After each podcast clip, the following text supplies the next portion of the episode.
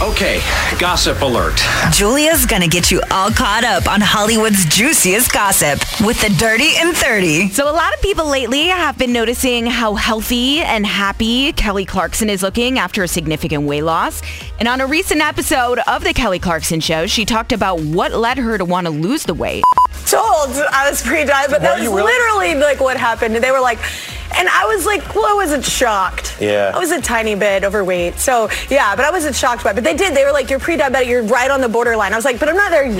Yeah, exactly. You got. Some And then I role waited to two play. years and, and then did, They're like, well, however, it's getting move close. into the... I was Yes, we're getting close. Okay, I'll do something about Yeah. it. And she looks great. She looks really healthy and happy, which is important. This has been another Dirty and 30, and every day during this time, I get you caught up on what's going on. And you can listen anywhere on your Odyssey app.